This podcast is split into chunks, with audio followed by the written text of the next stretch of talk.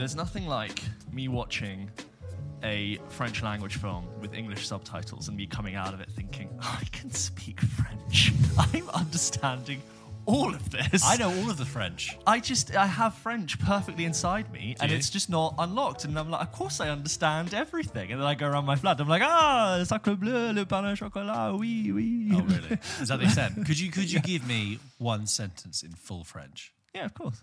Go on then. Um, I can give you my French oral from GCSE. Beg your pardon. It was like Sorry, I think I had to such a say carry-on I had to return a pair of trousers because there was something wrong with them. So it was like it was like walking like shling. I really committed. I like stood up. it was like bonjour, monsieur, and the examiner was like oui bonjour, and I was like uh, uh, ça va? And he was like oui Qu'est-ce que le fuck avec my, prou- Yeah. avec my trousers? I was like uh, le pantalon euh, c'est trop grand pour moi. Uh, too Uh, big for you. Yeah, may I? Like, Unlikely. yeah. yeah. Hello. They're a bit too small. Did you do the? Uh, if I was the examiner, I would have done the. I would have Liam Neeson you like the Ricky Gervais thing. I would have gone. Yeah. Uh-uh, Uh-uh. wasn't here. You got a receipt? I was at the Yeah. doctor's. Un billet, s'il vous plaît. I have AIDS. Yeah, I thought you might. yeah, yeah. My wife Best. just died. One of the funniest sketches Oh, of all very time. good. The Liam From someone who Neeson- isn't funny, like as per the sketch. but Yes, he's yeah, Liam brilliant Neeson, in yeah. Stone Cold. I've played it. You see, I'm making lists. I'm always I making wanted lists. to do comedy. All right, yeah. When I got the role of Oscar Schindler. He's always making lists. Um, oh, you not sure the Holocaust is a good? Um, yeah. Then how Stephen does he get away with it? Yeah. Uh, I have uh, the. I've just taught myself. I, I did French for nine years at school. So Okay. Didn't do very well. Yeah. And but then I just taught myself retrospectively to learn one sentence as a sort of get out of jail free card Mm. in case I, you know, lost in the bureaucracy of the French landscape and can some person comes up to me and goes, "Eh, où, où est le billet?" or something like that. Yeah. I can just go. Je suis désolé. Je voudrais parler avec toi en français, mais mon français est assez mauvais. Euh, Yeah. You're Parlez-vous just saying, I'm very sorry, but my English is not very good. My French, Exactly. my French is That's not very good. respectful. Very and then yeah. they'll turn around and go, "Are you English? Of course." but you said a re- you said a perfectly French sentence of my French isn't very good, which is quite confusing. It's like me saying, "Sorry, mate, I don't speak any English. I know. English." In, in perfect. Did you? Yeah. Excuse me, just so I hate to All the you like, with my little ac- yeah, you should Yeah. no speaky français. And I just plaît. that. And every time Yeah. I say that to a French person, they're like, "Oh, c'est la pas mal." yeah. Um, Would you ever have that? You watch subtitles, you're like, oh, I understand I this. can do Yeah. more the. It, I think it's the equivalent to like. Do you ever go when you go on like a holiday Mm. and in the first six hours you're like, I could move here. You know, when you have that when you like go somewhere nice, Yeah, and you're yeah. like, I am I going to move it. here? Am I going? to And then like day three, you're like, oh no, that's the same a thing you've reason, had. You're yeah. like, can I speak French? no, you can't. Bonjour, madame. I have a I have one of those things in my head which is like uh, separate to that. A tumor. No, no, no. a brain. No, uh, my, that's dark. Yeah, I know, say that. I know, a lot Tap words. wood. Um, no, do you ever have that thing It where was George's last episode. don't? Um, you know how I have my mind palace. yes. I know I keep all the dates and stuff, and you will sometimes will just look at me and like be like, George. Yeah. Uh, I think sometimes my mind palace gets a bit dusty because I've had a Mm, cobwebs. scene in my head from something. I can't locate it. And I've had this before, and it, but I've eventually Scene? got it. Yeah, I've, had, I've got a specific scene from a comedy, and I don't know what it's Oh, from. You have parts of the memory, but not the full amount. Yeah. You're like I know this is a Uh, thing from somewhere. To give you I know the context, last last year, oh, it wasn't even last year, it was a couple of weeks ago. I was on the tube, and this is before Succession came back, but I had this just phrase in, in, out of nowhere, part of my brain, like like like someone at the back of a festival crowd shouted out a quote from something, and I Hmm. didn't know where it was from. So the back of my mind went, "Read Plato, read Plato," and I was like, "What's that from? What's that from?" And it. Took me half an hour. Grab it. What's it from? God And I damn think, it. oh no! And then I think I think I actually gave up and I googled it, and it was um it was from Succession. Anyway, Oh right, okay. back to the present. So James, help me locate this. I think it's from a comedy. I don't know whether it's from a TV, TV series or a okay. film. I don't know whether it's British or American. I don't know whether it's like a cutaway gag or part of a main thing. But the joke is in it that the Everyone guy listening, get your pen and paper out. the guy doesn't want to have children and he's scared at the prospect of having children. He's not a father, he's a bit more of a wild character. And there's a bit where he puts his genitalia in front of a microwave, a cooking microwave. I haven't seen it. And he's Doesn't- like, "Could- does someone know that? You don't see anything naughty, you don't see any naughty bits, but the joke maybe it's part of the trying to microwave montage. Is it like yeah. he just like he's like Jesus Christ? He like I think he even puts his leg up against the table. and He like hugs the microwave to his crotch. Yeah. I know that's from something, but I have no idea what it is. It, nothing comes to mind. Jesus. Oh God, I hope it's from something. Otherwise, my Maybe mind is so pure cluttered. Inception, and you just like Leonardo DiCaprio and Joseph Gordon-Levitt are in there trying to plant the seed, and you've woken up like, "What is And this?" tomorrow, I'm like, I need to dissolve my father's company. marry the head of the microwave division at Samsung. yeah, Samsung make microwaves, right? uh, yeah, yeah. This they do fridges, microwaves. Yeah. Anyway, Use that- discount code. Want to get rid of your sperm? Uh, there you go. French, one French day. and microwaves for the beginning of the show. Welcome to the show. Welcome to if, if you're here, if you're a new listener, welcome. We don't always talk about French and microwaves and crotches, but here we are. Seventy-two. We are episode 72. That's a that's a big grown up number. That's a big, Big. boy number. Yeah. That's like uh, oh, you've been you've Oh. seen you've seen some things. Some films. Maybe. Yeah, I've seen some films. Some of which, Speaking of which. we're going to talk today. It has been one of those weeks where, unfortunately, I've not been able to catch anything. But mm-hmm. James, God bless mm-hmm. you, you've been able to catch not one but two, Two films, films. Yeah. which we're going to talk about thusly. Another day is here, and you're ready for it. What to wear? Check. Breakfast, lunch, and dinner? Check. Planning for what's next and how to save for it? That's where Bank of America can help. For your financial to-dos, Bank of America has experts ready to help get you closer to your goals. Get started at one of our local financial centers or 24-7 in our mobile banking app. Find a location near you at bankofamerica.com slash talk to us. What would you like the power to do? Mobile banking requires downloading the app and is only available for select devices. Message and data rates may apply. Bank of America and a member FDIC. When you need mealtime inspiration, it's worth shopping Kroger, where you'll find over 30,000 mouthwatering choices that excite your inner foodie. And no matter what tasty choice you make, you'll enjoy our everyday low prices, plus extra ways to save, like digital coupons worth over $600 each week. You can also save up to $1 off per gallon at the pump with fuel points. More savings and more inspiring flavors make shopping Kroger worth it every time. Kroger, fresh for everyone. Fuel restrictions apply. James, just some news that's happened in the time since we've been recording is that you may have seen this big news that Harry Potter is coming back in the form of a TV series. It's being remade as uh, you know seven seasons long treatment of the original books. We're going to get an entirely new cast, an entirely new vision, but Harry Potter, the stories of those books are returning to the screen in the form of a television series that will go out on. It's not called HBO Max anymore. It's called Max, which is the merge, uh, the merger of HBO Max and Discovery Plus into one platform. Didn't we, didn't we say they were going to start getting consolidated into You- fewer things? they all it. cannot live at once. Exactly. So there you go. Um, yes, you are a, a much bigger Harry Potter fan and have a much closer connection to the IP than I do. How do you feel about that? Why? Um, I think that's pretty obvious. To make loads of money. Well, no, but uh, okay. Here's the thing. I'm gonna, I'll give, okay, go on. let me give you the pro argument from a non-Potter fa- fan, Okay, yeah. Because I, I don't care either way, frankly, right? And That's, that's no disrespect to Harry Potter. I just really, you know, it's not my thing. Mm-hmm. You- You're sitting on an IP that has been very, very, su- you know, successful, and um, you tried to break out with the Fantastic Beasts thing. It didn't really work. Why wouldn't you? We- In an era, in, in the time, look at what's happened in the in the years since those films came out.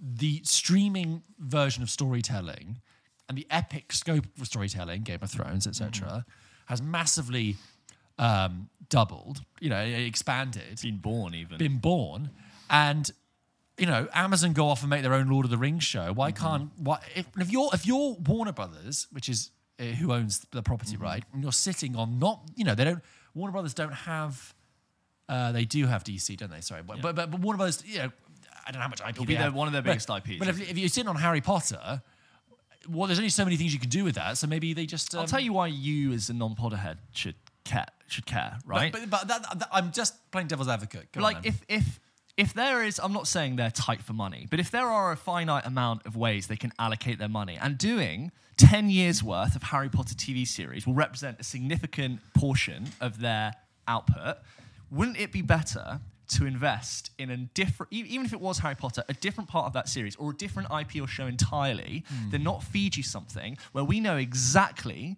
how this story goes. Hmm. Unlike game, unlike the new Game of Thrones show, no one is going to be sitting watching that show, discussing and wondering about what's going to happen next. There's going to be That nothing shocking. such a good Everyone point. is just going to sit there with their arms folded, saying what they did or didn't do compared to the films and the books. What a, what a cursed way to Although- spend ten years of production. Could you say that about Game of Thrones, or is that not because they had never they hadn't finished the books? Exactly. Like Game of Thrones really decided to do its own thing. Maybe this Harry Potter series will do its own thing. But it's interesting in the context because last week when we talked about Disney, you know, doing uh, expanding the world of Star Wars and going back a thousand years before Yeah. the events, you kind of think, why aren't they doing that with this? Well, the obvious thing for me with Harry Potter is you do Ilvermorny, which is the other American Hogwarts. Right, That you do, you, you leave your lovely, twinkly British Hogwarts that looks like sort of Eton Yeah. and Oxford, and we all love it. And we, the films aren't perfect, but we love them. Yeah. They're, they're cozy. Like, why touch I that? know what you mean. You take that and you do the US office. You go to Ilvermorny Yeah. and you do your own thing. And you, you don't have to use the visual language for Hogwarts, really, Hmm. because you can recreate it entirely. Because, of course, the Americans would have That's done it different. really- You touched on it, like it was mentioned as a thing in Fantastic Beasts. Hmm. It had it would have mass appeal in America because it's like everyone wants to know how the American high school. Of, of how, that's such an obvious idea. All its rules and, and just like you would like they're I've seen the picture they presented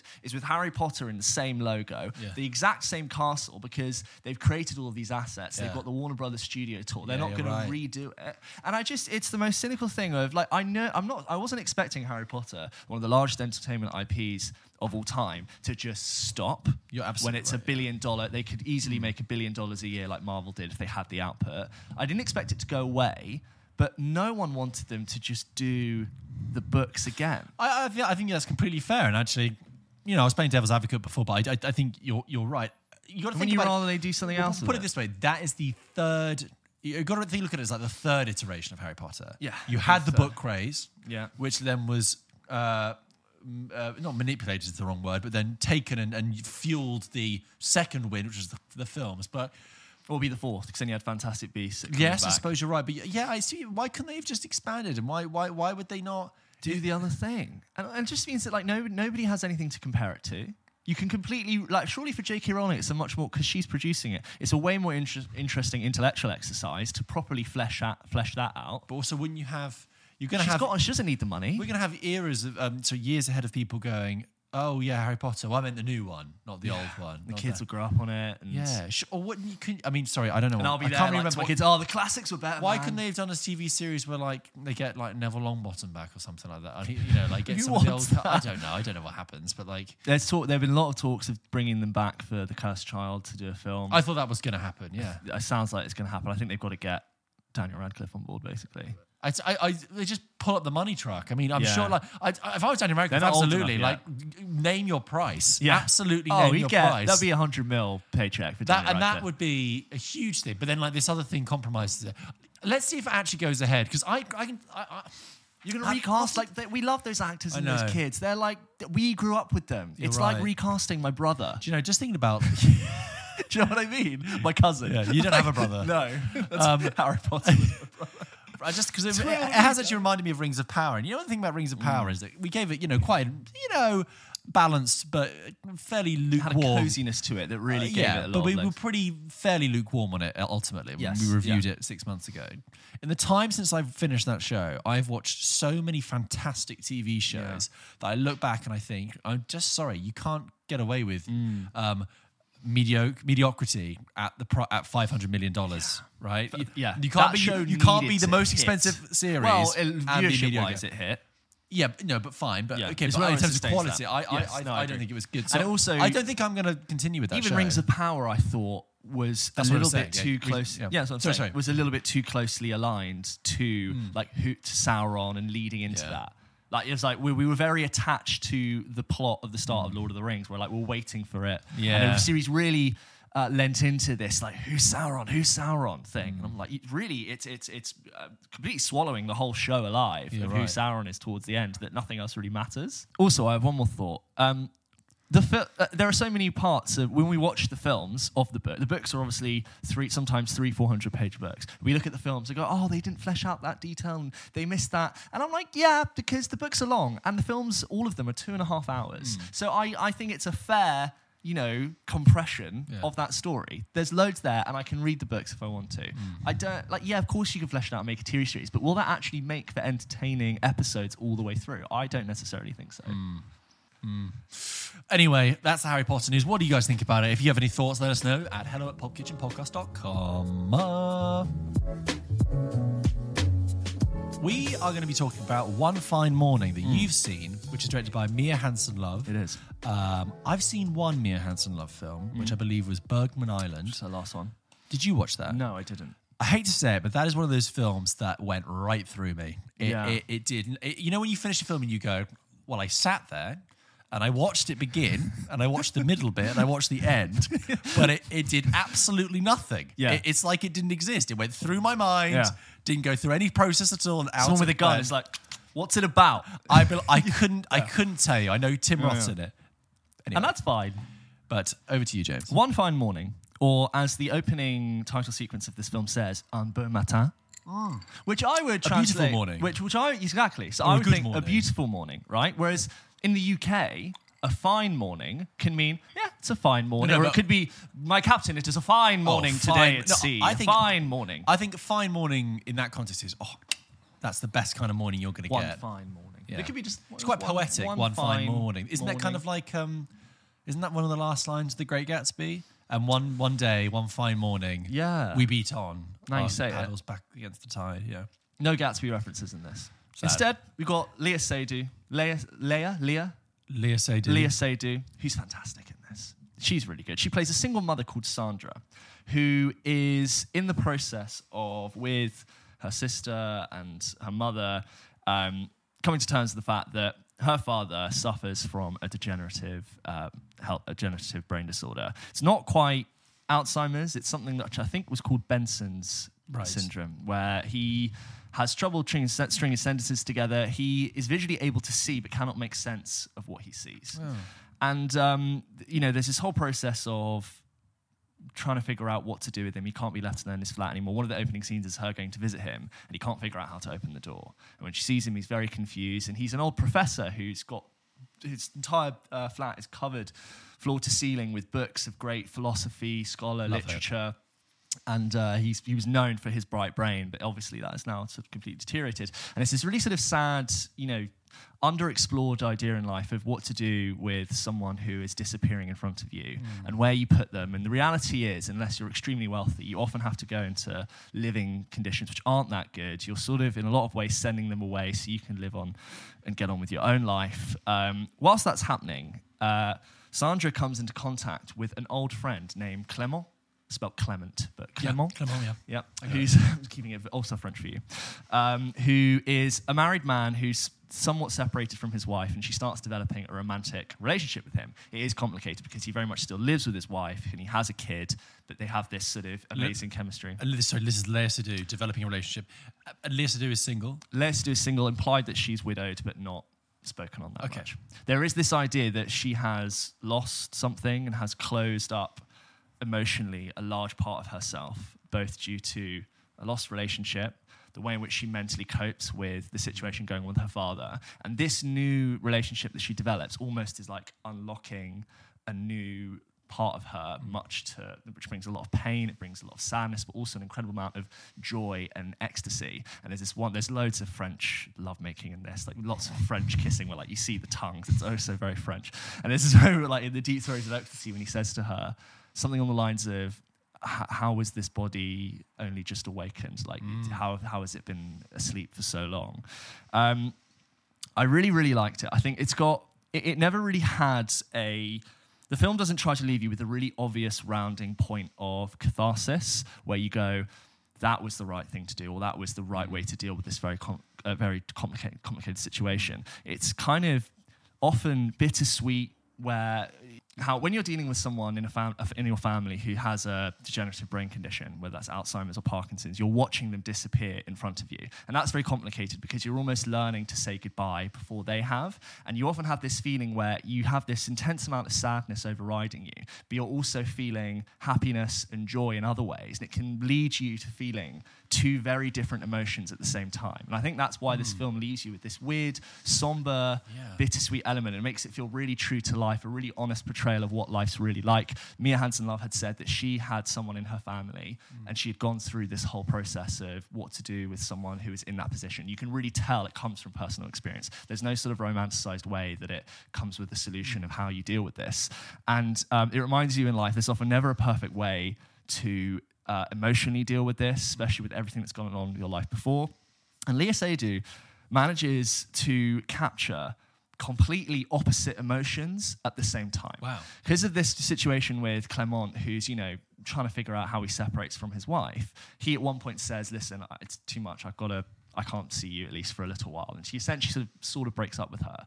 And they said he spends a scene where she goes to looks through a, a, a home where her father could be, and it's got horrible. It's like an inner city urban care home. It's not very nice. It's like a grungy terrace. There's loads of people wandering around who are sort of not very well in the head, and she feels really rotten about it. And she's sad on the bus in the bus on the way home, and she's leaning against the window, and it sees her reflection in the window. And she gets a text from Clement being like, in French, it's something like "Je deviens fou sans toi," which is like "I would go crazy without you. I can't bear to be without you." And she starts crying in this happy way that is sad and Oh, happy, yeah, and it's showing like two different. Somehow the reflection was able to show two different emotions running at the same time. And I'm like, this is such an interesting um, duality of how you would feel with like ongoing pain Mm. and ongoing joy and the start of a new relationship that's complicated.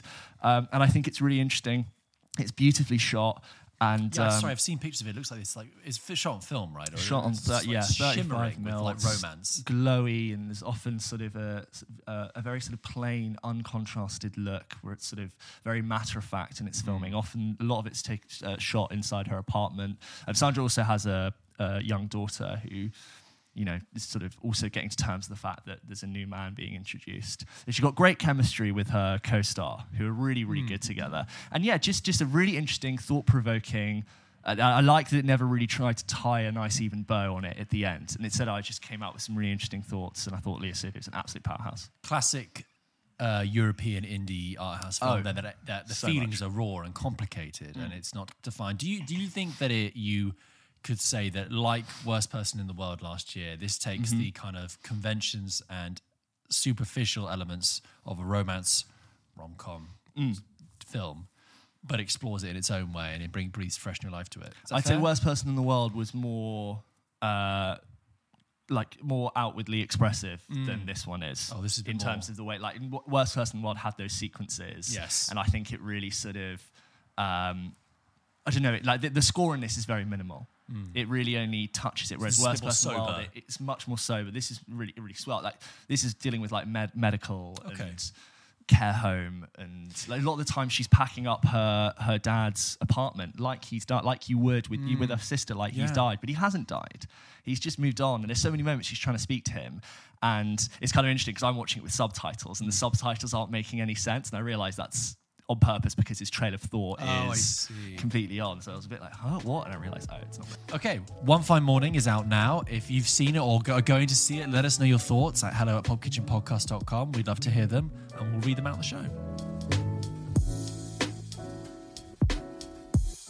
how, how much dracula do you not know but do you have you encountered in your life Good question because it's one of those ever present figures like Frankenstein. Is uh, in the sort of as old as cinema itself, Dracula. Absolutely, really? yeah. Uh, Nosferatu, of course. Yes. And I eagerly await Robert Eggers' Nosferatu God, with yeah. Willem Dafoe. Oh my god. Um, I've never read the Bram Stoker novel. I saw a really rubbish TV series, BBC TV series version in like 2005. Mm-hmm. I know there was a very popular, f- um, like quite modern, fun take uh, in like 2019 on the BBC with Claes Bang as Dracula. Mm-hmm. It was Mark Gatiss wrote it, I think, or Steven Moffat. Um, that's Van Helsing. Who, I can't forget Van Helsing. played by Hugh, Hugh, uh, no, Hugh it- Jackman. Yeah, Hugh Jackman, and it's played. Dracula's played by Richard Roxburgh, who in, in Yes. that period of A time was really- always specifically early noughties villains. Yes. because he was in Moulin Rouge, and then you know Moulin Rouge, Yeah. talks like that, and then he was just in like Mission Impossible Two, and that. I Um, bet Van Helsing really doesn't hold up. I, I don't think it held up at the time, No. but now I think it's like It'd always be funny to see it for what it is. Maybe like that's one thing we have to do sometime, just to a rewatch of that and the, the League of Extraordinary Gentlemen. Oh my god, League of I just see green. I just see murky Yeah. green when I th- see think of those. Anyway, limited, but obviously I, I know about him. Yeah, I think I studied uh, Gothic literature and English GCSE, and we Yeah, did. so- We were doing Dorian Gray, and we were meant to read Mary, she- Mary Shelley's Frankenstein, but I didn't. But the English teacher was like, "Oh, this is seminal. I'm going to put on Bram Stoker's Dracula Oh, with yes. Gary Oldman playing Dracula and Keanu Reeves doing the." And it was almost Yes, amazing. English teacher said, "This is a good film, but it has the worst acting performance of all time." I'm not underselling this. It is the worst acting performance of all time. We were all like collectively laughing as a class watching it. But that is uh, Keanu Reeves aside. A really sort of haunting and it. terrifying. Francis Ford Worth seeing Coppola, yeah. Anthony Anthony Hopkins in there as well. Oh. Was he playing Van Helsing? No, uh, yes, yes. Not seen it Because so people long. forget uh, before Hugh Jackman, uh, Van Helsing was an old man. Sir Anthony Hopkins. did. Um, I also just on that, just to say, uh, Frankenstein by Mary Shelley. Yeah. uh, two hundred year late hot take, but slaps. it's a really good book. Eight, 1890 Eight- something. no, uh, no, Frankenstein was eighteen twenty. Whoa. Yes. Oh, maybe the film I'm thinking. No. Wait, No. the book of Frankenstein was written in like 1820. The film of Frankenstein, the Hollywood version, was Yeah. like 1930s. With Boris There we go. Karloff. That's how much we know. Anyway, Dracula. We Dracula. digress. Go. It has always been there. Um, here we have Renfield. If you didn't know, Renfield in the lore is uh, a lawyer who comes to Dracula's house seeking to get a deal for the land that Dracula lives on. And of course, Dracula uh, bites him, ensnares him into mortality, and he becomes his servant or slave, basically. And he is tasked with. Uh, you know, helping Dracula live eternally by bringing him bodies to feed on. Thus this endless uh, cycle of abuse and torment and he wants to leave but is in this abusive relationship. And you've got this this is sort of the seminal joke of renfield is you've got a modern day uh, uh, group of people who are in uh, abusive relationships, destructive relationships, and who stumbles into one but Renfield, who's trying to take our modern sensibilities and how we look, know toxic relationships and gaslighting, and you apply that, lol, to the Renfield Dracula Tee-hee. scenario. Um, so I think that is a solid idea for a comedy sketch. Yeah. An SNL bit. Yeah. I do not think it sustains a feature length film, especially when you make a full blown slasher gore action Studio- comedy, studio film, a real studio film. You've got Nicolas Cage playing Dracula, Yeah. right? The main selling point. the main selling point. And this, this man does not do half measure performances. course. You give a character thick and, and bright and full, like Dracula, to Nicolas Cage. I watched the whole thing. All I could think, I was so distracted because it's not that great. I was just thinking, God, could you imagine like a gothic, a gothic Nicolas Cage Dracula? How mm. fucking cool that would be. Not a uh, postmodern, ironic, kind of funny Not- one. Yeah. So like there is like that joke of like Nicolas Cage crashes the meeting and the guy running the meeting is like we're clearly dealing with something more than mm. narcissism here. Like it's a little bit funny mm. and that's it. You got Awkwafina who I actually really like in this. She's funny and Ben Schwartz Awkwafina plays a cop who's uncovering like a a gang corruption Yeah, thing at the police and it all kind of intertwines with Yeah. with Renfield. Ben Schwartz is in it, who has some funny quips. The, the the action part of it feels really, really misplaced and really, really odd. It's it's really violent, right? We got arms coming off, decapitation, uh, guts spilling out of intestines. It's, it's it's a 15, but it's probably as violent as you can get Hmm. before before it goes a bit higher. And it just um it just didn't like they're, they're sort of like good action scenes for a different film. But for what it was trying to do, when the action came, I was like. It's just violent for being violent. Yeah. There's no like character reason why I should enjoy this violence. It's Yeah. not funny violence, so I'm not like, oh my god, so Yeah. gory, at least in my eyes. And it's just um, it's just a really strange film that feels like it's been sort of spliced together. Uh, I, I, I, I did hear things that it was meant to be part of the dark universe pre Tom Cruise's The Mummy. Pre, wow. Uh, so when they were assembling was to do years- dark, yeah, yeah, yeah. and then it got reworked into an action comedy to stand alone from the, the Universal Monsterverse. And this, it's kind of manifest as, as this. You've got Nicholas Hoult playing Renfield, who I actually think is okay. I don't think him and nicolas Cage are comedically aligned. Uh, no you know what I mean? Don't, they don't have good chemistry, or they're just they're trying to achieve different things in the scene. I, I do like him, and I think he's got a sort of funny, slightly repressed uh, thing. And this is a moment where he tries to like sounds so dumb, like give himself a makeover and like add more color into his wardrobe. Like, it's just weird. It Yeah. feels like multiple visions been put into one. It wasn't that funny. The action didn't do anything for me, and there was so much of it. And when you read the plot on paper, you're like, yeah, that's kind of like when I write, went through it in my head, like all the way beginning to end. I'm like, God, what a what a really sort of sort of silly script to Yeah. sort of make, make into a movie. Uh, Shame Nicolas Cage can't have been given Right. Dracula to do something real because he would have gone. For, he did go for it. He's pretty. Uh, the makeup's pretty good when he's like only half fully formed. He's still trying to get blood to like reform himself. I'm like, this looks terrifying. And there's this moment where he's in this throne. Imagine the, the throne from Game of Thrones Yeah. with the swords, but they're all sacks of blood, and there's like 200 of them. And he's sitting there like decrepit in his chair, and he's just being fed by like all of this blood, but it's not pure blood, so it's not killing him. And I'm like, Right. that's a cool image. Yeah. Nicolas Cage is going for it. Just the film is just ugh, whatever. Oh, that's such a shame. I mean, to be honest with you, I, I, my warning bells. I think I said this before. Is when I realized that they were going to do a big action studio comedy, Hmm.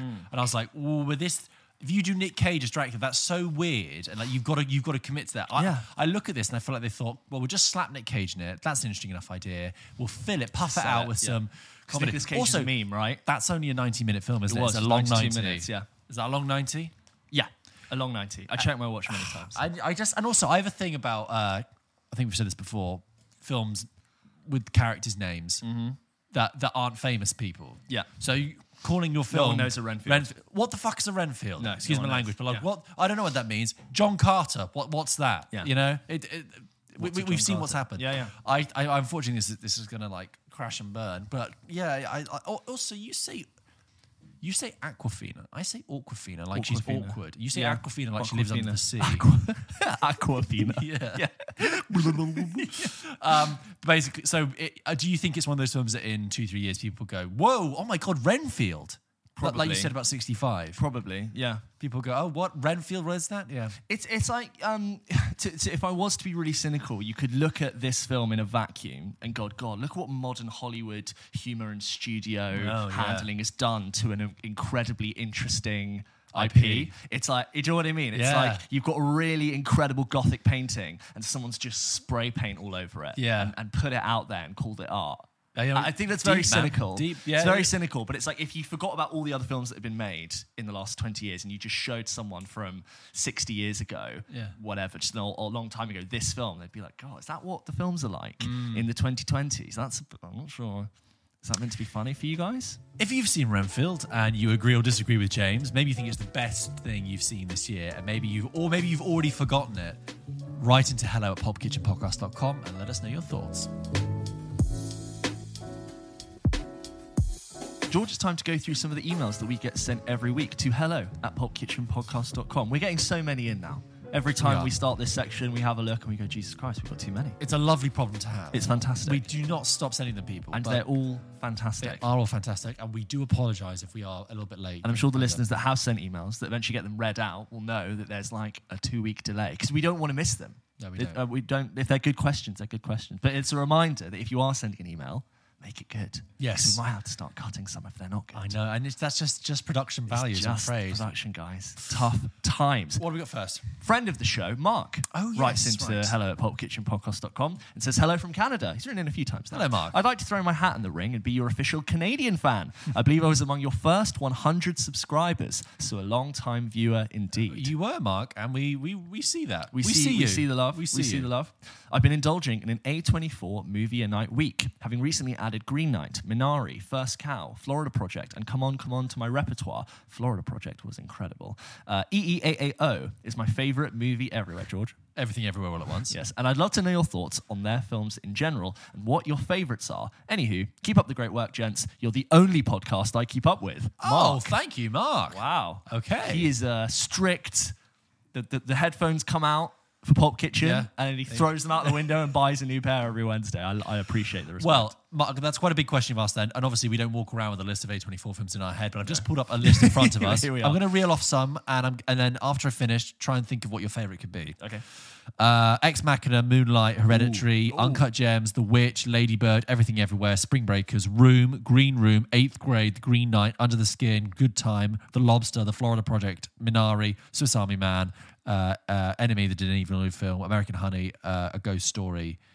I could go on. These are loads of really, Really big films. good That films. I, I always think A24 has um, almost dwarfed its uh, uh, reputation from a while ago as being a very small art house indie Totally. studio. It's, it's a They're massive. huge. They just won an Oscar. I mean, Yeah, guys, yeah. And also, we're not even talking. We're not including Euphoria and and the other Oh, yeah. TV shows they're making. Massive, high-profile, rated films. I mean, there are so many I like in there. Ex Machina is, is absolutely incredible. I would say Lady Bird. I adore. I Yeah. love Lady Bird, and Florida Project, I agree with you, Mark, is fantastic.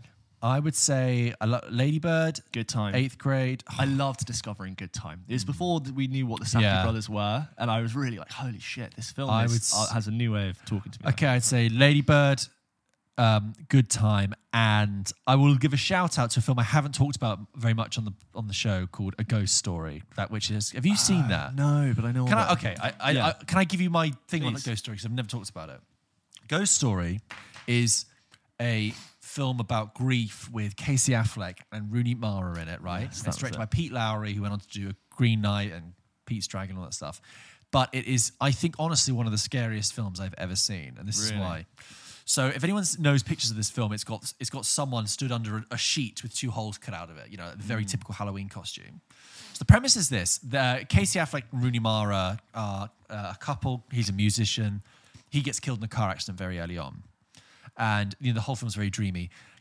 And he returns to the house under a bed sheet with the eyes cut out, right? In that, and he, that's that's who he is. He can't say anything. He just stands like a spirit in the house, not you know, not talking, just observing Rooney Mara mm. as she's there grieving. And there's a scene where Rooney Mara like eats an entire chocolate pie in like three minutes. Like I'm talking just properly, like chows down because she's grieving so much.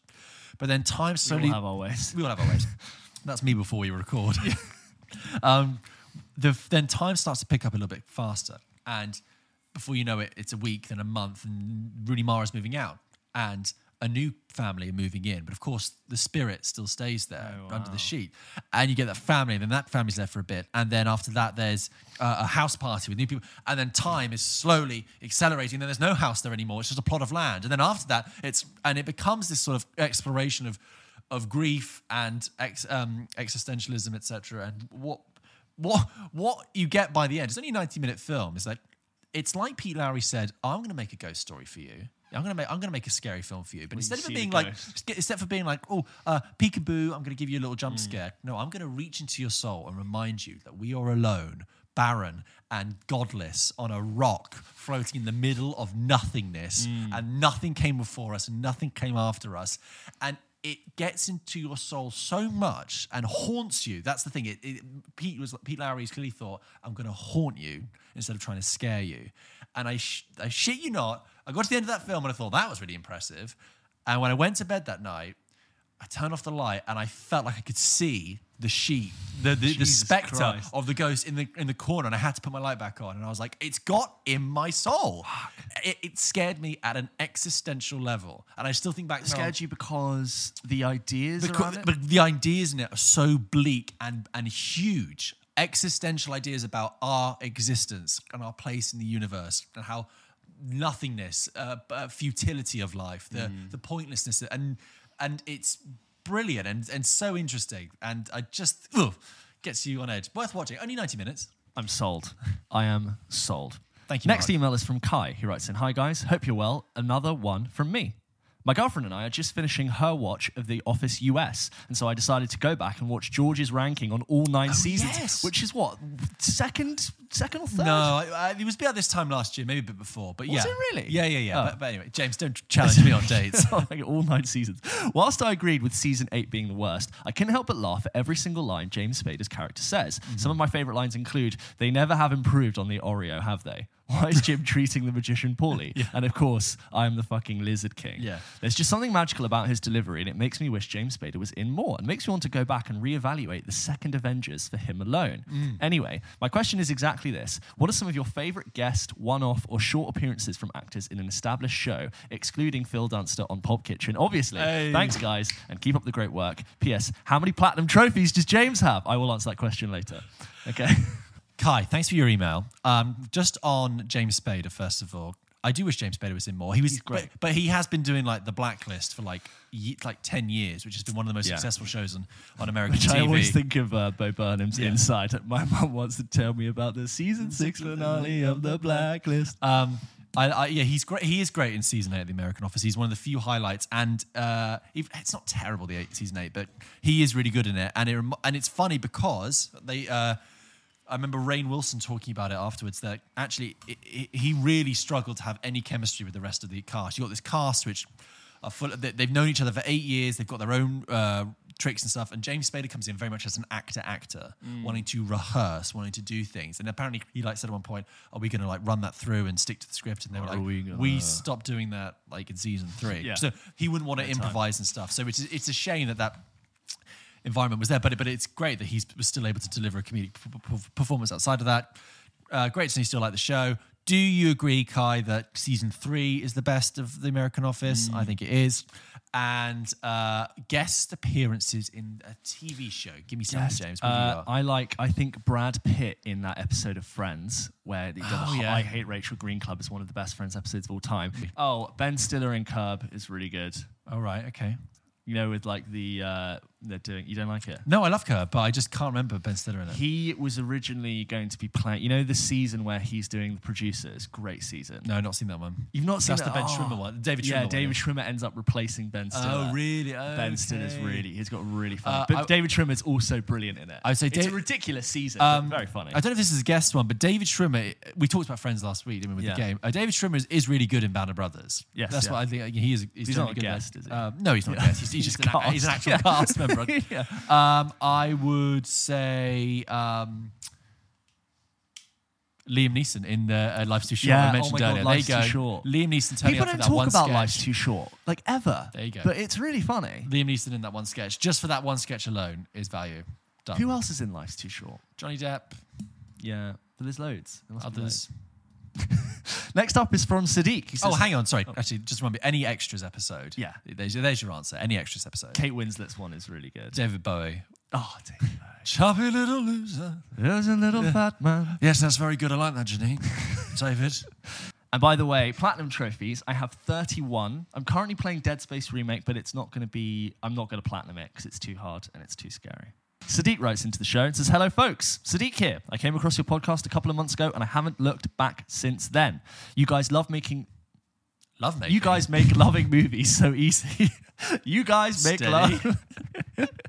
you guys make loving movies so easily. Historically, I've struggled to describe my love for movies to my friends and family, but I use your podcast as the yardstick to which movie love should be measured. Oh, I like that. A yardstick. Love that. Thank you for what you do. I always look forward to listening to your po- episodes as I go through this crazy, busy world of ours. Hmm. Not that you asked, but my favorite movie is The Usual Suspect. Wonder what you both think about it.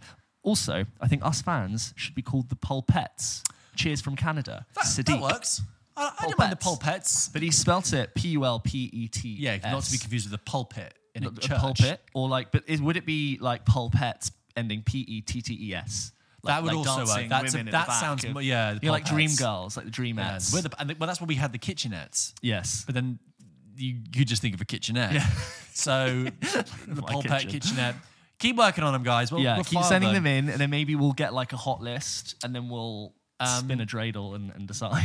A usual suspect. Great. Great film. Great, solid, great ending. Uh, great, shocking. Quite bits of it. a strange, quite a sort of different performance from Kevin Spacey compared to everything else he's done. Like he does What, the quite, creepy, sinister guy. He- Yeah. he- he- he's creepy and sinister. in most No, things. but he has like a st- he does like a different kind of delivery. I think Kevin Spacey became very a controversial side became very consolidated in his delivery. Yes, you're right. Do you know what I mean? Yes.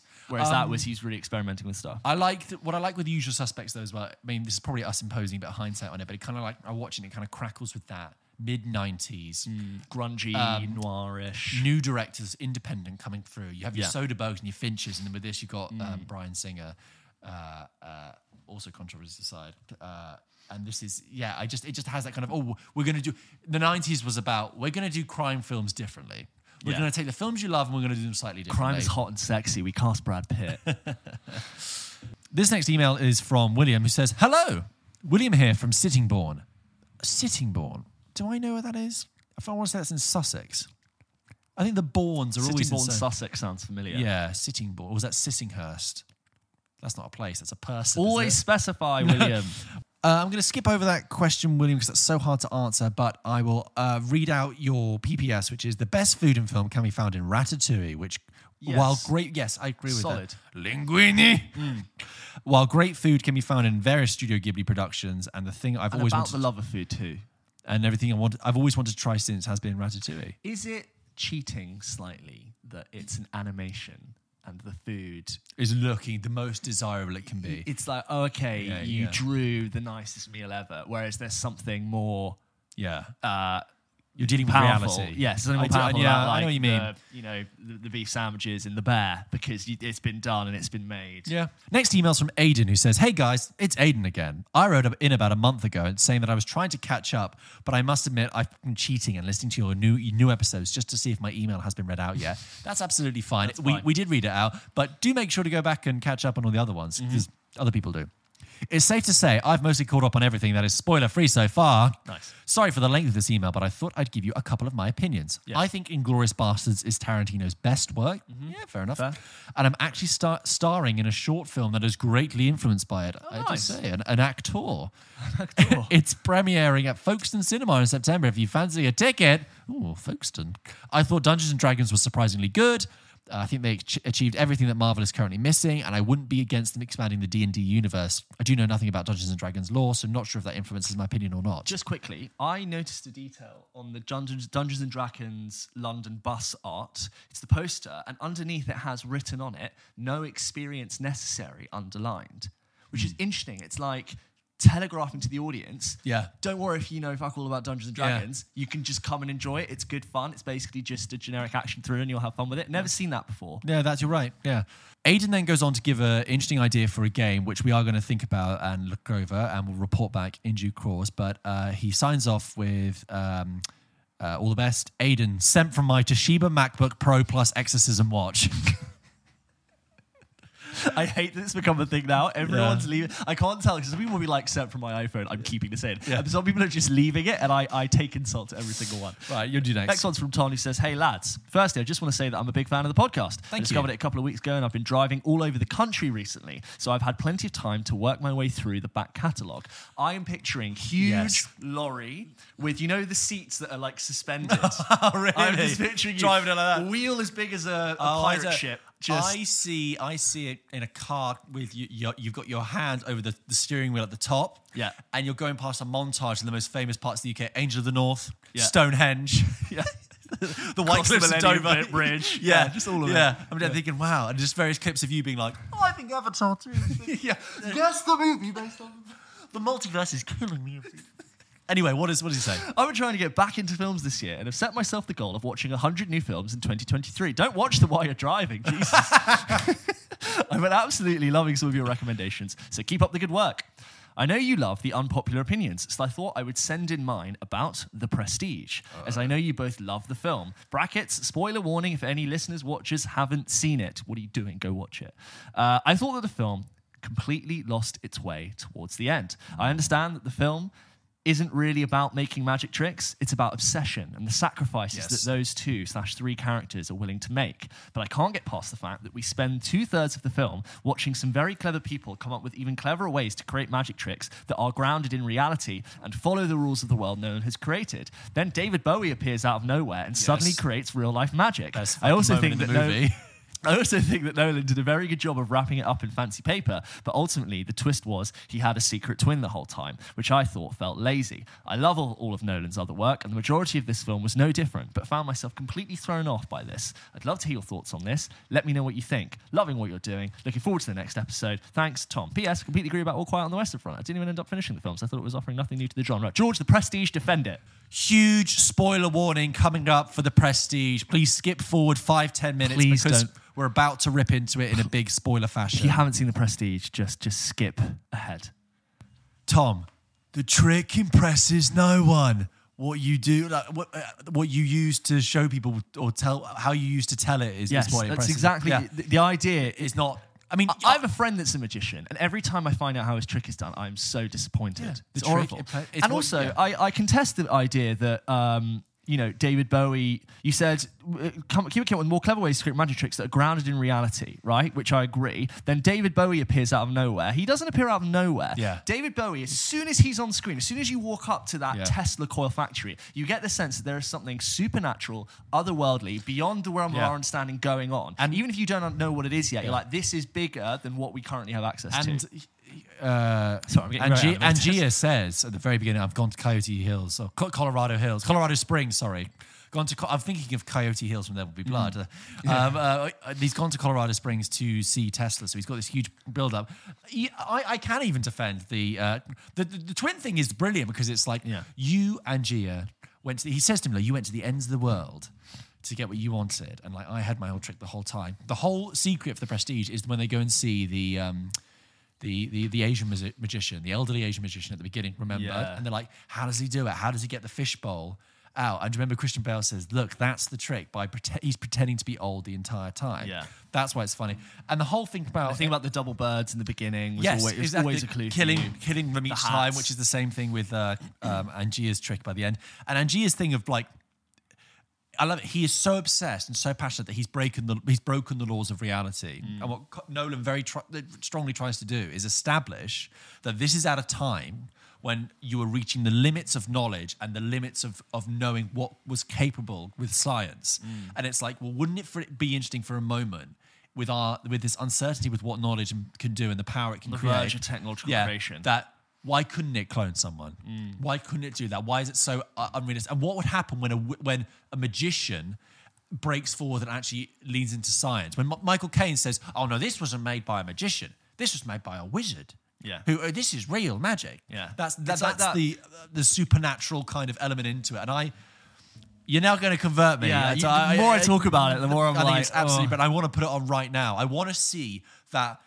It must be a helicopter shot that cranes in on the train, Yeah. snaking around the mountain as it goes to Colorado Springs. I mm. just love it. You know, David Blaine does that magic trick Hey, where he sticks a David Blaine. spike. You want to see some magic? Where he Yeah. sticks a spike through his hand, and it's this idea of the most amazing magic trick often isn't magic. It's like something unbelievable happening in front of you. I believe that he has just trained. He's found a dead spot, or he's Yeah. nursed a dead spot. He often tells you how he nerves, does it, yeah. and he's he's found that Yeah. point, and he's he's got it so locked in in his art in his hand that he can, without damage to himself.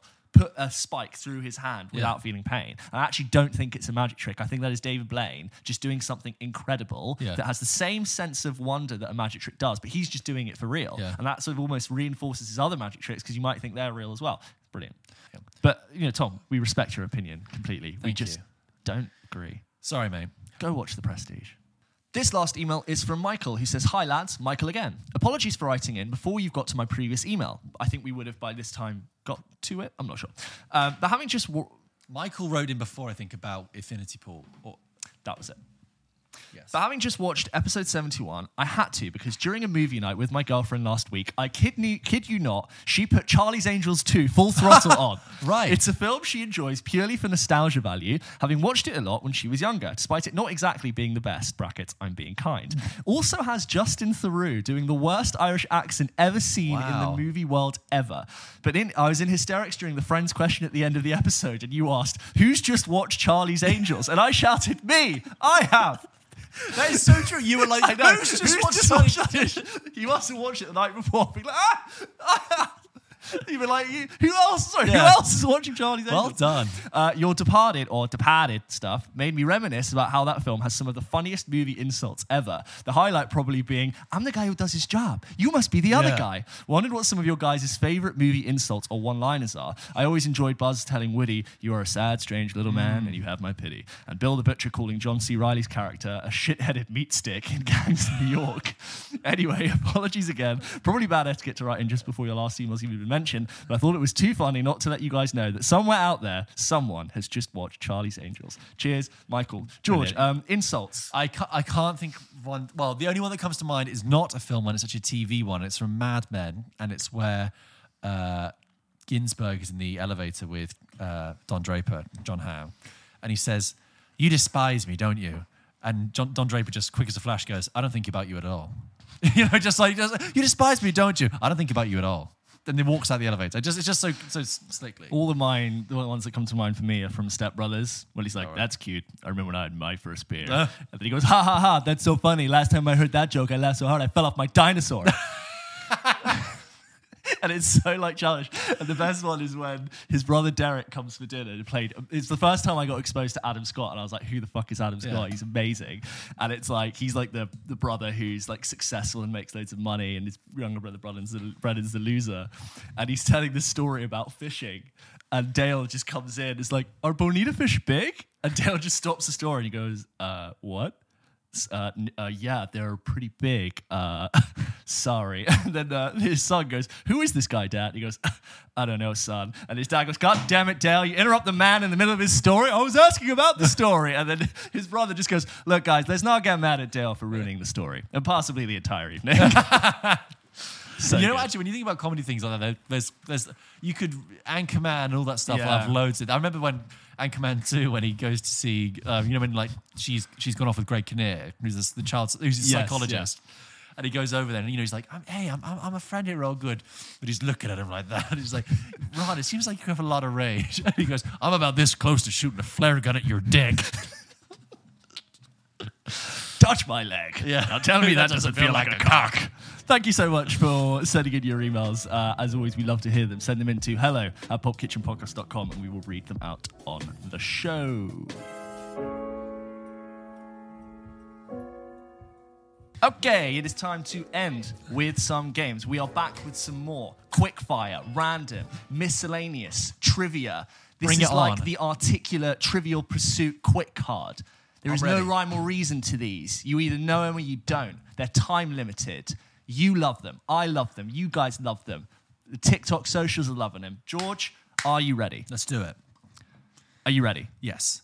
Name 10 films where the title of the film is the main character's name. You have 30 seconds. Your time starts now. Renfield, uh, Michael Clayton, Vera Drake, John Carter, um, Michael Collins, Veronica Guerin, I think it's called, Guerin, the woman Cate Blanchett, uh, count it, Lady Bird, um, uh. Mad Max, Mad Max Fury Road, Mad Max 2, Uh, Mad Max, his name's not Mad. Ace Ventura, Austin Powers, The Mask. Did you, did you count The Mask? Is his name? No, Maybe. no, don't count it, I think, actually. I think you got it though. You're just about there. Oh, there. Jesus. Fair enough. Uh, So I was, w- when would you talk, mentioned it earlier, I was like, my ears were steaming. I was like, were you- shit. Were you? Would you have accepted Aladdin. Superman, Spider Man, Captain no, America? I'm thinking like like a John Carter, Okay, it has to be Michael the, the Clayton. first name, se- second Aladdin, name. Yeah, Bambi. I would have. No, it's not really a name, is it?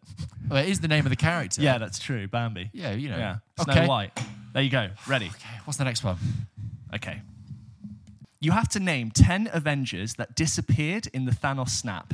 You have 30 seconds. Your time starts now. Groot, Bucky, uh, Falcon, um, uh, Mantis, um, uh, Quill, uh, Strange, Doctor Strange, um, uh, S- S- the Spider Man, Peter Parker, uh, uh, Nick Fury. Maria Hill? You counted that? okay, right. Um, and, uh, uh, uh, Hank Pym. Hank Pym. Will you allow that? Will you allow Hank Pym? Not quite an Avenger, but yeah, I'll Come give on. it to you. Um, Black Panther.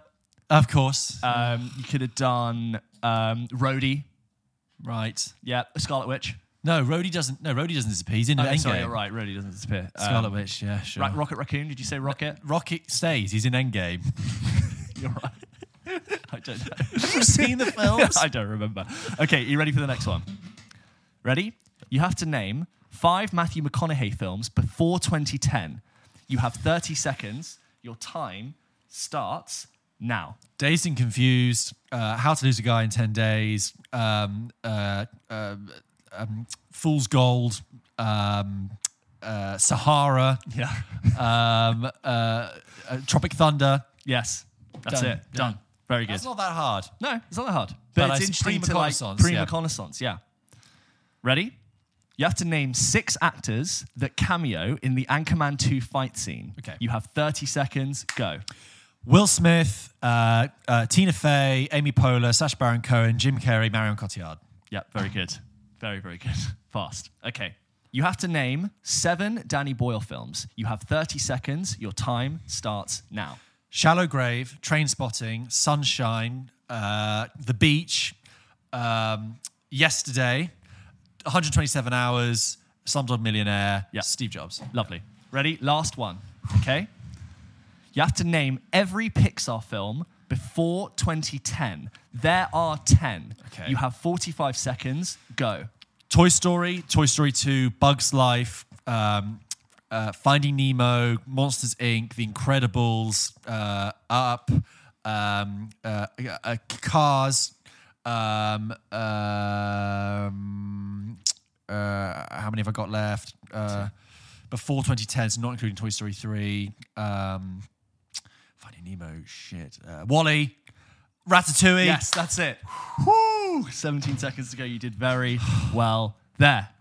And now I have a cast list countdown for you. Uh, uh, to, to wind down with. to wind down, just to cool off before you scream. Um, oh, George, are you ready? Yeah. This is a cast list countdown. You have to guess the film based on its cast. I'm going to read you the cast members of the film. You have to tell me what film I'm talking about. Are you ready? George, guess the film based on its cast. Ewan Bremner, okay. Jon Voight, Okay. Jaime King, Alec Baldwin, Cuba Gooding Jr., Jennifer Garner, Kate Beckinsale, Whoa, whoa, uh, it, it- Josh Hartnett, whoa! So early noughties. Is last this- one, uh, Ben Affleck. I was gonna say Black Hawk Down, but it's not. There's, hang on, similar, similar. Pearl Harbor. Yes. You were, you were getting there. Whoa, whoa! Hang on. So, hang on. So, Yeah, John Bremner, you- Jon Voight, Jaime King. You, you'll know the face of, but you won't recognize. Um, Alec Baldwin, Cuba Gooding Jr., Jennifer Garner, Kate Beckinsale, Josh Hartnett, Ben Right, Affleck. Jon Voight plays FDR in the chair. driving around in Jon Voight's car. I know I hear Jon Voight. That's what I hear now. That's right. And Alec Baldwin is. Alec Baldwin's like it's going to be a pinprick, but right in the heart. Yeah, when they he's give the one the who's like act. trying to t- he's trying to take off in that short window, so they don't use enough fuel, so they can get to Japan or something. Yeah, yeah, Yeah. Wow, wow. I had forgotten that. I can't believe when you said, yeah, Cuba, Cuba Gooding Jr. is in he's like a, the guy who boxes. Uh, he's a navy. Yeah, and you and you and Bremner, he he's in that. speak. he's got like a stutter. Yeah, Right. Yeah, that film's out there. It exists. It's terrible. It's uh, yeah. I think I enjoyed it at the time. You know what? I, I say it's terrible, but I got to obey my five-year rule. I haven't seen that in many years. I'm, I'm too right. but isn't it maybe the? Long, I bet as well. Mm. Did you ever see Midway? You know, you know, No. like you know, Michael Bay did Pearl Harbor. Yeah. You know, like Roland Emmerich also likes to blow stuff up. Mm. Roland Emmerich made Midway. The Battle of Midway was one of the most like b- one of the biggest sea familiar. bat- naval battles and air battles of of the World War II of the Pacific Theatre. Yeah. And he made that. And it had. You know what? I'm not going to tell you who I had edited it because I'll do it as a cast as countdown at some point. Amazing. Many weeks from now, when you've forgotten this film. Thank you, James. Just before my camera runs out of battery, thank you so much for listening to this episode of Pulp Kitchen. If you've made it here, you're our biggest fans. Thank you so much for listening. This has been episode 72 of Pulp Kitchen. Stay tuned for episode 73, which will be on Wednesday next week. And don't forget, please like, subscribe, follow us on Instagram, TikTok, um, and, and just share us and, and sing us from the rooftops and, you know, help us, Obi Wan Kenobi. You're our only hope. Your support keeps this podcast going. And it means a lot to us. Thank you so much. So just keep uh, doing your thing. Thank you. See you next week. See you next week.